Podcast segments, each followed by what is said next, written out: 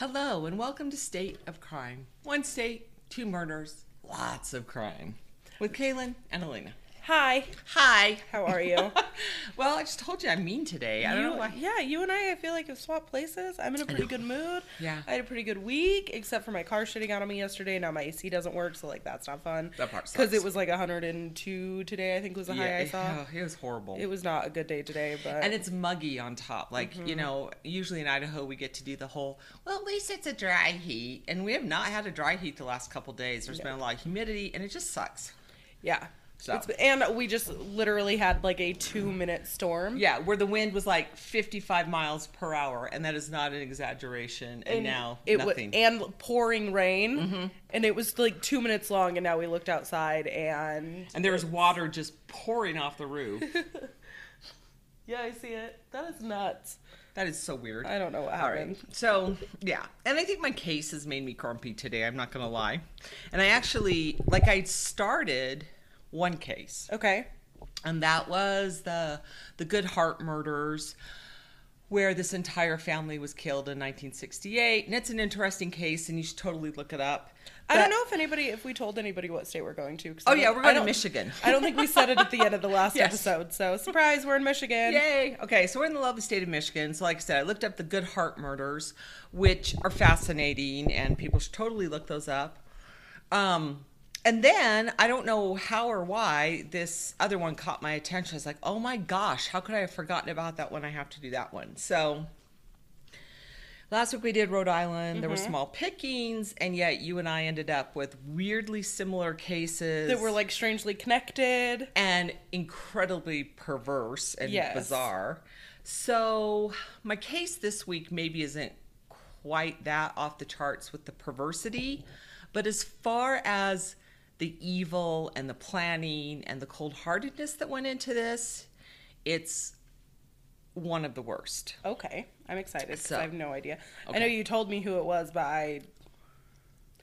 I didn't even look up a murder for this one technically. Okay. Because as soon as I knew we were in Michigan, I knew I was doing this case. Oh, okay, good. This one has just been and this is another one again we I kind of broke our rule with one no cold cases because mm. mine's a cold case and two That was me slapping her leg. no like big serial killer that's Right. pretty popular because I think there's a lot of people that know about this case. Okay. So All right. So before I start mine, and I've probably kind of sort of given it away because you know we're in Michigan and, and all that. But if someone were just to ask you what was the worst school massacre in history, what would your first reaction be? initially Sandy Hook. Okay. Right? Mostly probably because that one I think they made more that one was or Columbine. Right.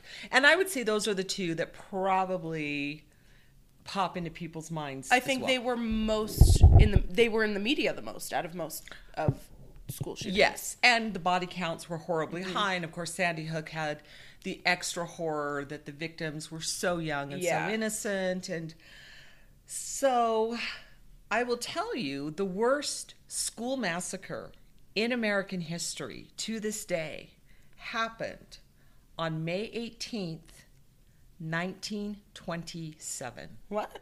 And it's one of those cases. So here's the other thing: When I went out and started doing my research, obviously there were there were quite a few articles out there. Mm-hmm. There was almost nothing on YouTube that I could find, and maybe I just didn't look long and hard enough. But I, I spent a little bit of time, and there were like little one and two minute snippets. Yeah. But as far as like some good, you know, in depth documentary, I couldn't find one, What? and I found that shocking. Huh. And this is a case that I would argue most people in the United States don't even know about. I I, I probably have no idea what you're talking and to about, think so. that the absolute worst, you know, school massacre happened in 1927 did not involve a student. It was perpetrated by, well, we'll get into the piece of shit here in a little bit.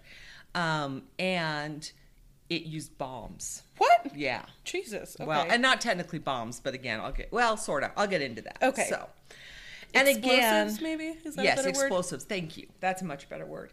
So again, we're going to talk about white male rage, which I'm sorry, I know I'm on a diatribe about, and you're going to sneeze. Go. Anyway, and I know this has been a drum that I've probably been beating too much lately, but seriously, like I can't believe you know, so here here like we said, it's one of the worst school atrocities, you know, massacres in history. And it's all because he lost a freaking election. what? Yeah. So we're going to travel to Bath Township, which in the 1920s had about 300 residents Okay. and was 10 miles northeast of Lansing, which, you know, is a pretty good sized city, of course, Yeah. in Michigan. I'm assuming, and I probably should have checked this, but I didn't, that nowadays Bath Township is basically part of Lansing. That would be, you know, what I would think, just given the growth since the 1920s. You're looking it up. So. I sure am. So in the 1920s, Bath Township, like we said, had about 300 residents. It was primarily agricultural, so you had a lot of farming in the area. In 1922, a rather important event happened. The local voters approved a consolidated school district, meaning, you know, they're going to pass taxes, they're going to build and support their own local schools, which of course meant an increase in property taxes. And that's another drum that I've been beating for a long time is the fact schools should not be funded on the back of property taxes. It leads to all kinds of iniquities. It lead, you know, that's why you have super poor districts and then super rich districts. It is why you have people, you know, who so vehemently fight against building and improving schools because it, you know, impacts Yeah. property tax, all that stuff. So, what did you find out? Okay, so it says that uh, Bath Charter Township is a charter township of Clinton County in the U.S. state of Michigan. As of the 2010 census, the township population was 11,598. Um, So nowadays it's about the size of it- our town. it is situated directly north of the city of East Lansing. Okay, so it's still, excuse Yeah. me, it's still independent, basically. Yeah. So this consolidated school district, which was formed, like we said in 1922, had a total of 236 students in grades 1 through 12. Okay. So, you know, again, you know, for the community size, all Yeah. that, this all sounds. So, what could be the problem? The problem is this week's piece of garbage, Andrew Philip Kehoe, Okay. who is born in Tecumseh, Michigan on February 1st, 1872. Okay. His father owned a farm, and he, but he seems to have had, you know, a decent life because his father was able to send him to school to study electrical engineering. He worked as an electrician in St. Louis, Missouri before moving back. Okay. However, at a very young age, there were some very troubling rumors about this guy, Oh, as all too often there are. and so I don't know exactly what age, but his mother died Okay. at some time. And his father then remarried a widow who was quite a bit younger than he, and they had a daughter together. Okay. So Andrew Kehoe had a stepmother. Mm-hmm. Okay. And in 1911, when he was about 19, his stepmother was trying to light an oil stove in the house, which lots of houses had those at the time. It exploded. Now, this guy has studied, right? Mm-hmm. Electrical engineering. He ain't stupid. You know, What do you do with an oil fire? you don't put water on it. What does he do? Puts water on it. Throws water on her. Fucking dumbass. which of course makes it worse and she later dies of her injuries and even at the time neighbors were talking about there was a rumor that they really believed he had done something since he did have a lot of knowledge of you know electrical engineering Yeah. that he had done something to cause this explosion that he had somehow rigged the stove to explode Huh. and then of course him throwing water on her which you know I mean, I feel like that is one of the most common knowledge things is you don't put water on an oil fire. Right. And especially at this time period. Well, and you went to You know. school for it. Like Right. this is what you studied. They Right. taught you this. Yes. And again, people used oil, you know, quite widely for a variety of reasons. So he would have known this. Um, in any case, nothing seems to come of these dark rumors. And in 1912, about a year later, he marries, so he would have been 20. Okay. He marries a much older woman, 40 year old Nellie Price. And they move on to a farm. He later ha- takes over his father's farm. I'm not sure about the timeline of that. That I couldn't find, but and his neighbors say that he, you know, is dependable, seems to be a hard worker. He is willing to help a neighbor if they ask for a favor. But at the same time, he already has a reputation for being incredibly impatient if you dare to disagree with him. Oh dear. So there's definitely, again, this arrogance, right? This sense of mm-hmm. entitlement. Yep. He shot and killed a neighbor's dog that wandered onto his farm because he hadn't liked he didn't like that it barked. Piece of shit. Thank you. And he beat one of his own horses to death when it didn't work as he wanted it to. And this is also where I would like to bring in the tie between animal cruelty and pieces of shit like this who go on to do atrocious acts.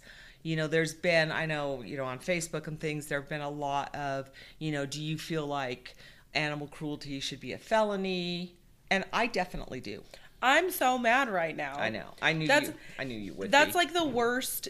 Even in any sort of like TV show or movie, I don't care who you kill as a character. Do not hurt the animals. I know. I had a big hard. I had a really hard time with that in Game of Thrones because you see a lot of Yes, horses die, yeah. and it was hard. Yes. But I get it. But it still pisses me off. so it's where we need John Wick, right? Despite all of this, in 1924, he's elected as a member of the school board. What the fuck? Thank Who you. Thought that that was a good idea. That is what I would like to know. And his tenure as a school board member lasted for three years, and he also served for one year as treasurer of the school board. that sounds dumb. He probably stole a lot of money from him. He didn't. Okay. Now, he did have a well known reputation, they say, for being frugal, which is a nice way of being cheap. And I'm going to say this guy, I'm going to say he's cheap and he's selfish and, like I said, a piece of shit because during his entire time on the school board, his reputation for being difficult and argumentative just gets worse. He almost always found himself in conflict with the other members of the school board. Um, he was constantly whining about taxes. You know, he hated the fact that this school district had even been created because he had to pay more taxes and he despised that. He was very resentful. Anything they ever tried to do to improve the school or anything like that, he was constantly shooting that down because he didn't want tax rates to rise. Douchebag. Yeah. And I just have to say like I get I get that taxes are not the funnest thing in the world. But I am absolutely sick and tired of people pretending that you can live in any sort of a civilized society and not have some sort of you know public pot of money that everyone has to pay into. You know what i mean? I mean Yeah. do you really want to have to pay for your own private security? Because you know if you don't want to do that that's why you pay taxes for the military and the police and the sheriff you know and all that other stuff The road i mean there's so many things that if you know if you want to have a civilized society people have to pay for it Yeah. and of course, you should have a vote and a say. I'm not saying that. But this idea that taxes in and of themselves are inherently evil and should be abolished, I don't understand that. Yeah. So, and again, I'm not saying there aren't a lot of problems with the system, yada, yada, yada. But just the, ex- if, the, if it's the existence of taxes that you oppose, then you should just go live in a cabin by yourself somewhere. Right. And you have to pay for everything by yourself. So, Um, in now, despite the fact that he has this reputation for being very, very frugal and always saving money and everything, by June of 1926, he was notified by the mortgage company that they were going to foreclose on his farm. Okay. And here's this is where I got kind of confused and I felt like there needed to be a lot more research done because even while that happened and one of the reasons that they think he might have had all these financial difficulties is his wife Nellie had frequent hospitalizations and from what the records of you know her illness are or whatever it appears she had tuberculosis Okay. which at the time there you know there's no cure it's fatal Yeah. um, however despite that he still seemed to have an awful lot of money between the years of 1926 and 1927 to buy a whole lot of things that we're going to talk about so i'm not sure exactly where this disparity happens okay Okay. now, another thing that happens is in 1925, the position of town clerk had come open for some reason, and he was appointed to fill the position temporarily until they could have the next election. Okay. Being the entitled, arrogant Douchebag. douchebag that he seems to have been, he really felt like he had it in the bag. But when spring 1926 rolled around and they had the election, all of that, you know, negativity and all the garbage, like he had pulled when he was on the school board and all that, played against him, and he did not get the position. Solid. Right. And according to a lot of people, they think this rejection is what set him off. So, for the next year, right around the time he loses this election, one of his neighbors notes that he just absolutely stops working on his farm. He just quits working, won't do anything around the place. Okay. And he completely stopped making payments on his farm. Um, he comp- he stopped making any sort of insurance payments for his wife Nellie. It just it's very very strange to me. And like I said, I can't quite I wasn't able to quite put together the disparity of you know him losing this farm and acting like he's the big victim in all of this but he still seemed to have all this money. And when we talk about all the stuff he buys you'll see maybe where my confusion comes in. Okay. okay. Um, anyway this neighbor who um, his name was mcmullen his last name was mcmullen noticed like we said that he stopped working and he felt like maybe kehoe was planning suicide Okay. Which makes sense. Right, and Uh, all all accounts at this point lead to Right. And it's really too bad that he didn't just kill, Kill himself. himself. at this point. which coming from you means a lot. Yes, it does. Because I don't say that lightly, you know, but when you hear what happens, I think most people would agree with me. In fact, he even took one of his horses and gave it to this guy, McMullen. And McMullen immediately gave it back because he felt like if he accepted it, that would somehow be an encouragement to him to commit mm-hmm. suicide. And like I said, what's really going on too is you're just going to see how evil he is because he is planning an absolutely hellacious act, which, like we said, is going to become the worst school massacre in American history. Okay. So, in addition to like just stop making payments on anything, you know, he stops doing anything that a responsible citizen does. He also goes around his property and girdles the trees, which that's where you put something very tight around the trunk of the tree so it'll grow in and it will kill the tree. So he destroys all the trees on his property. He had grapevines, he cuts them all off, but then places the cuttings back on the stumps to try to hide the damage. So it's like he's trying to do as much destruction to this farm as possible. He's definitely one of those douchebags that has this mentality of I can't have it, nobody can have it sort of a thing. Ugh. Yeah.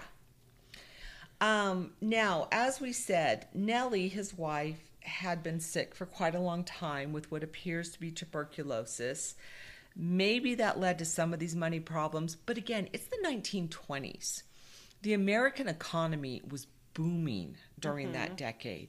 So it's really difficult, like I said. I was not able to satisfy my own curiosity about what was really going on here. Okay. Um, another neighbor, a guy named Ellsworth, also said that he also felt like Kehoe started planning this school massacre in the spring of uh, 26 when he lost this election.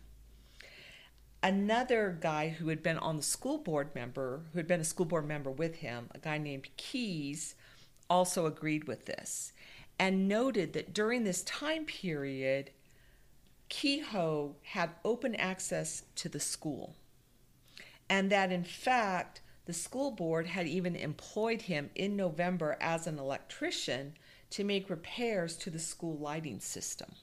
So he had free and easy access to the school anytime he wanted. And that also made me curious. I mean, he could work as an electrician. I think electricians have always Made, made decent money. so why, you know, if he were having money problems, why couldn't he have added that? Do you know what I mean? To Yeah.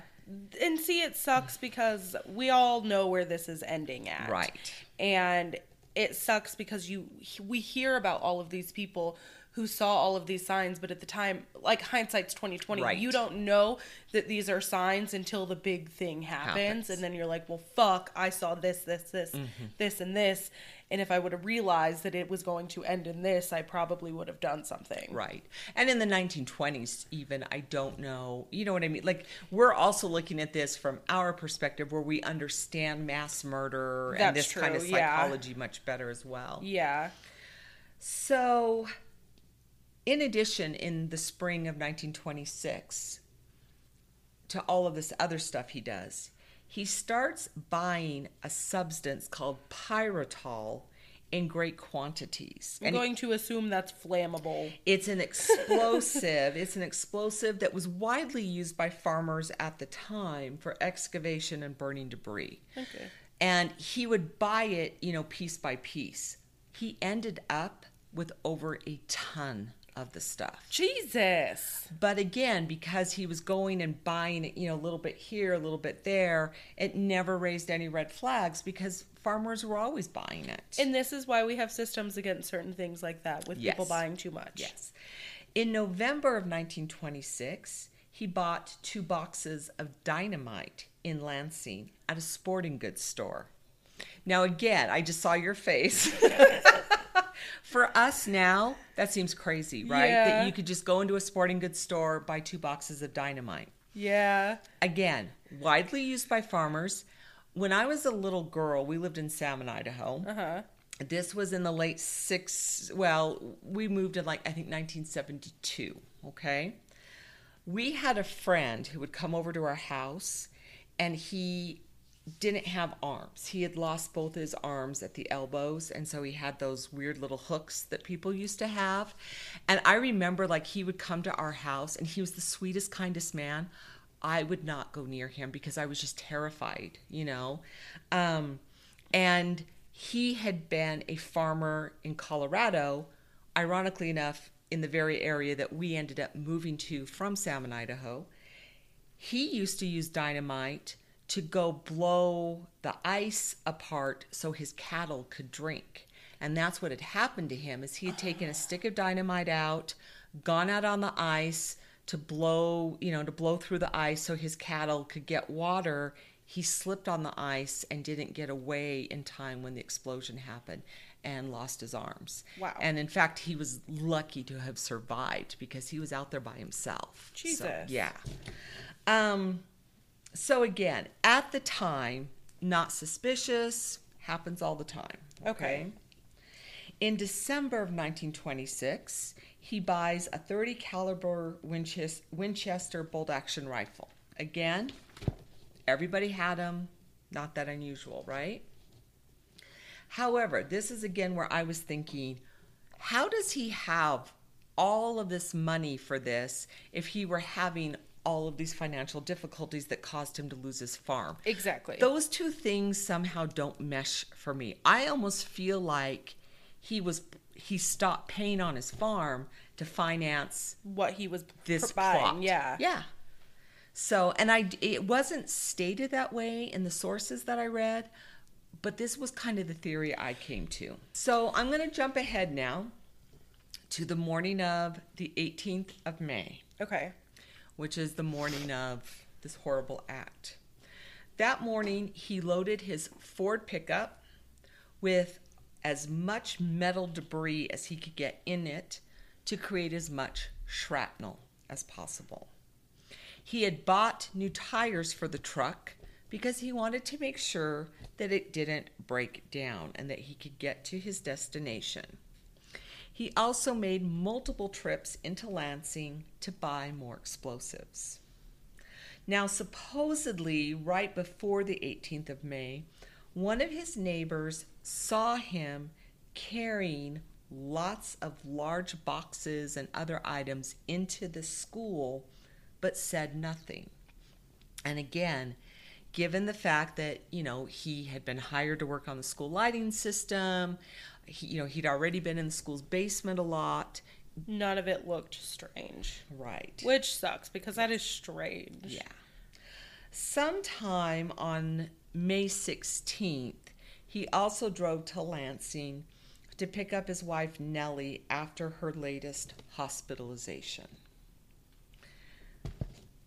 She's going to become his first victim. Ugh.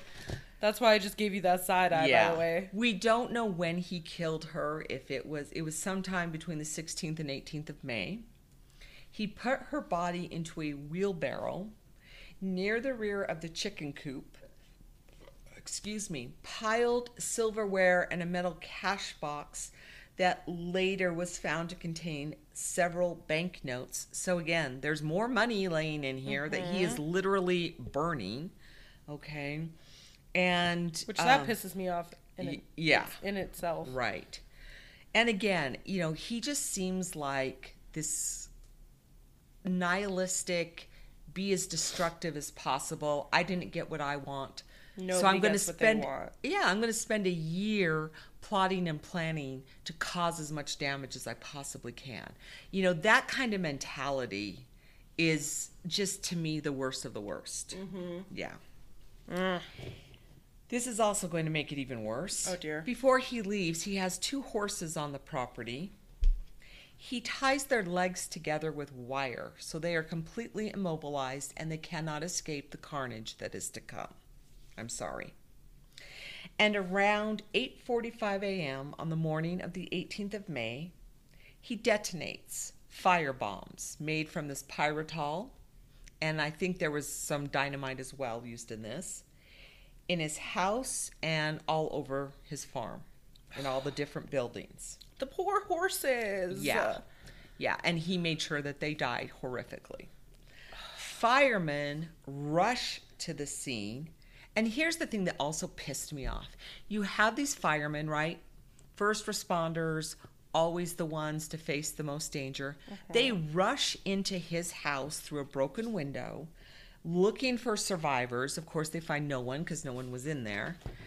Then they save all the furniture that they can. I mean, they do everything they can, right, to lessen The da- blow to this dude. Um, while they're in there, one of the firemen, who's named Bush, sees a bunch of dynamite in the corner of the house, grabs it and removes it, gives it to another fireman so they get it out of there so it can't explode and cause even more damage. Jeez. So, but you know what I'm like? So here he is, you know, so lucky that none of those firemen died. Yeah. You know, and that's Well, and he wouldn't have cared. no. The more people that, that die, the better. Well, it's almost what he. It seems like that's Mm-hmm. what he wanted because he detonates those initial bombs, leaves the dynamite in the house. He obviously wanted people to go in there or be close enough. For so it to- Mm. yeah, so that when it exploded, he would have killed them too. What the fuck? Yeah, Okay. like I said, piece of shit. While the firemen are fighting the fire, Kehoe is still on the property in his Ford truck. And at some point, he drives by in his in his Ford truck and yells out the window at them, "You better head to the school." Damn. Yeah. So cold hearted, piece of shit, wanting to kill as many people as possible. Here are these firemen who have just risked their lives to save this piece of garbage's property, and that's what he says to them. All right, so like we said, those bombs explode about 8:45 a.m. on his farm. Now, back at the Bath Consolidated School, classes started at 8:30 a.m. daily. At 8:45, around the same time that he detonated the explosions on his farm, he also remotely detonated the dynamite and pyrotol that he had hidden in the basement of the school. Ugh. The north wing of the school was destroyed and collapsed. 38 people, mostly children, died. Ugh. And most of these were young children, by the way. Now, there were some miracles that day. There was an almost an entire second grade class that was having story time. And so instead of being at the portion of their classroom where most of them probably would have died, they were all clustered around their teacher, and that saved their lives. That's so awesome. there were some wonderful things like that. Um, there were people at that time who were still heading out to his farm to respond to that emergency. They immediately turn around, head to the school, and of course, shortly thereafter, so do parents. This neighbor that we mentioned earlier, Ellsworth, who mm-hmm. says that he believes he started planning this whole thing back in the spring of 26, and that does seem to be the consensus left the school to rush back to his farm, which was next to Kehoe's, as we said. He had some really large rope, and they were hoping to use that to like pull some of the rubble off of the people who, you know, the building had collapsed, this north wing had collapsed upon. As he was heading to his home, he passes Kehoe heading in the opposite direction. Kehoe is heading towards town, toward, mm-hmm. towards the school. You know what that bastard did? Shot him. waves and grins What as he drives by. Dick. Yeah. Oh. Okay. About a half hour later, after that first explosion, Kehoe pulls up in his truck, the one with those new tires, and that's also loaded with all the metal in the back. Mm-hmm. And he summons the superintendent of the district, and I'm not sure how to pronounce his name. I think it's Hyuk. It's H U Y C K. So I'm not sure about that pronunciation.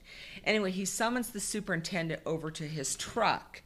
And he then gets out holding the Winchester and acts like he's going to go towards where all this, you know, chaos is going on. The superintendent, you know, is like, no, you're not walking in there with a rifle when everyone's panicking and all of this. They seem to have been fighting over the gun mm-hmm. when the truck explodes. So he again, Kehoe det- had some sort of a remote detonation device, and he blows up the truck, kills him, which, like I said, should have been done a year ago. Exactly. The superintendent, there were some other bystanders that were also killed immediately in the explosion, and this was the one that just ripped my heart out Oh dear. because this is the same age as Liam Okay.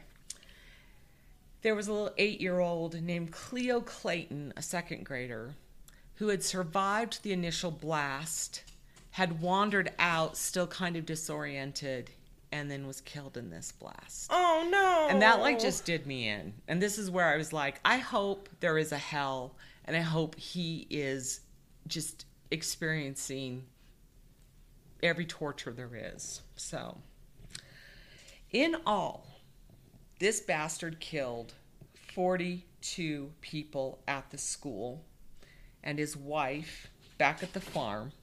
And then one more person died later at the hospital. No, is that including himself? No, I don't include that piece of shit. I don't. Cool. I don't care about his death. Like I said, should have happened a year prior. Good for You you. know, I do. I feel that way about mass murderers. I mean, I do because almost all of them. Not well. I would. I don't know. I haven't done the study on this, but a lot of them either you know suicide or try to suicide, you know, they they have this mentality, I'm going to kill myself and take as many people as I can with me. That is the ultimate evil. I have no pity for that. I have no sympathy for that. There is nothing about you if that is your mentality that deserves an iota of sympathy. I agree. It just doesn't. I love when you get ragey like this. I'm sorry. I know. In addition, 58 more people were injured. Jesus. Yeah. Of course, the rescue operation was huge, and I could have spent a ton of time on that, but it's just too exhausting. What they did find during that, you know, as they were trying to clear the rubble, going, they went down in the basement again of the school, found 500 pounds of dynamite in the south wing, which had not detonated. They believe that possibly the first explosion that he set off in the north wing may have caused a short circuit in the detonation device that he intended to use for the south wing. Uh, so people really got lucky that something Yes. went wrong. So, in addition to like, you know, the story I told you about the little second graders, and there were a couple of other stories like that as well. Thank God that second, or the whole, you would have lost all 238 students Yeah. plus the teacher, you know, everyone in that building would have died. would have died. That is insane. And that was obviously his intent. yeah. So, bonkers. yeah. Um, the really sad part about this, too, is right after this event, they were looking for Nellie, for his wife. They didn't know she died. They kept, yeah, they thought maybe she was still in a tuberculosis sanitarium. Nobody knew exactly where she was. And her body wasn't found until the next day on May 19th. So they had gone by this wheelbarrow multiple times, but because the fire had done so much damage to her and so on, they didn't even realize that that was her. That is bonkers. Yeah, and they also, of course, found the poor horses. Meh. Yeah. And here was the final piece, like I said, that makes me just hope that this piece of garbage is experiencing every torment you've ever read about in Dante's Inferno, plus some. Back at his farm, he had wired a wooden sign to the fence that said, Criminals are made, not born. You fucking kidding me? That was my Ugh. response. Yeah. And like I said, I just, you know, that was my rant of the week when you first got Yep. here is this I'm so sick and tired of people who call themselves conservatives. In my experience, they are also the first to want well the, just take the, the whole thing of, you know, the conservatives who whine about, "Oh, all the immigrants are stealing our jobs." First of all, if you want to go pick strawberries in the field and move pipe, you can probably go do that. I don't think anyone has stolen that job for you. The other end of the spectrum is that most illegal immigration in the United States comes from Asia. Really? And many of those people are educated, or a lot of people who immigrate to this country legally are brain surgeons. And you know what I mean? Like right now, the medical field, we've had a huge influx from India, for instance, of doctors. So you go get your MD degree and then you go be a doctor. And if you can't find a job, then you can t- whine to me about that. But I'm just done with this. Not to mention the fact that the reddest states get the most in federal handouts. That is a proven fact. Hmm. And, you know, like I said, if you want to call yourself a conservative, don't accept Social Security, don't accept Medicaid, don't accept anything from the government. You go pay for it yourself. And I'm done. Political rants. Yay. Political rants, because I am D O N E. I really hate politics. So I just smile and nod over here. Let her rant because and like I said, politics not my thing. I don't want to demonize everybody, and I know that's what I've been doing here. And so I do bit. like I I mean one of my very best friends is very politically conservative, and I love her to death. But like it, it's just these swaths of people. Do you know what I mean? Like, yeah, I'm sorry, I'm That's fine. exhausted. I'm so exhausted. So Well, my case is not going to make you any better. So I know. you and you told me the name of it. I just I put my head down on the table because I just finished mine. I was like, no. Yeah. So so if you want to yell at me, go on our Facebook discussion page. Yes. You can yell. Like I said, and I don't believe this, like I said, 100%. I know I'm casting maybe too wide a net, but go study some statistics, people. I, it's true about what I said about the red states, though, and federal monies. They do get more than anybody else. So hmm. go figure that out. But anyway, Politics. yes. Email us at stateofcrime at gmail. Try that again. State of Crime Podcast at gmail.com. State of Crime Podcast at gmail.com. I feel like Kalynne's just like crocheting frantically over here because my rage and my psychosis this week have shut her down. But, and please, please, please go on our Facebook discussion group, do all that other good stuff. Like us on Facebook and Twitter and Instagram and send us your su- suggestions because we love them. Yes, we do. It helps us because we are both the biggest procrastinators ever. Yes, and help me with my rage. My yeah, maybe find rage. maybe find Elena like a, a, a little bit of a nicer case. I don't know. So, well, and of course the school thing gets to me, you know, and the fact that this is 1920 freaking seven. Right. People act like, first of all, this is a modern thing, and honestly, you can go through historically. Granted, I mean, I, I just think we're more aware of it. Yeah. But I, I, I will bet very few of our listeners know of this case. Yeah. Because, like I said, it's surreal to me that it's not more widely known Yeah, and that no it's never talked about. So, anyway, we really appreciate you listening. Oh, if you're listening on an Apple device, make sure you go on your Apple podcast and rate and review us because it helps us a lot. And thank you. See you next time.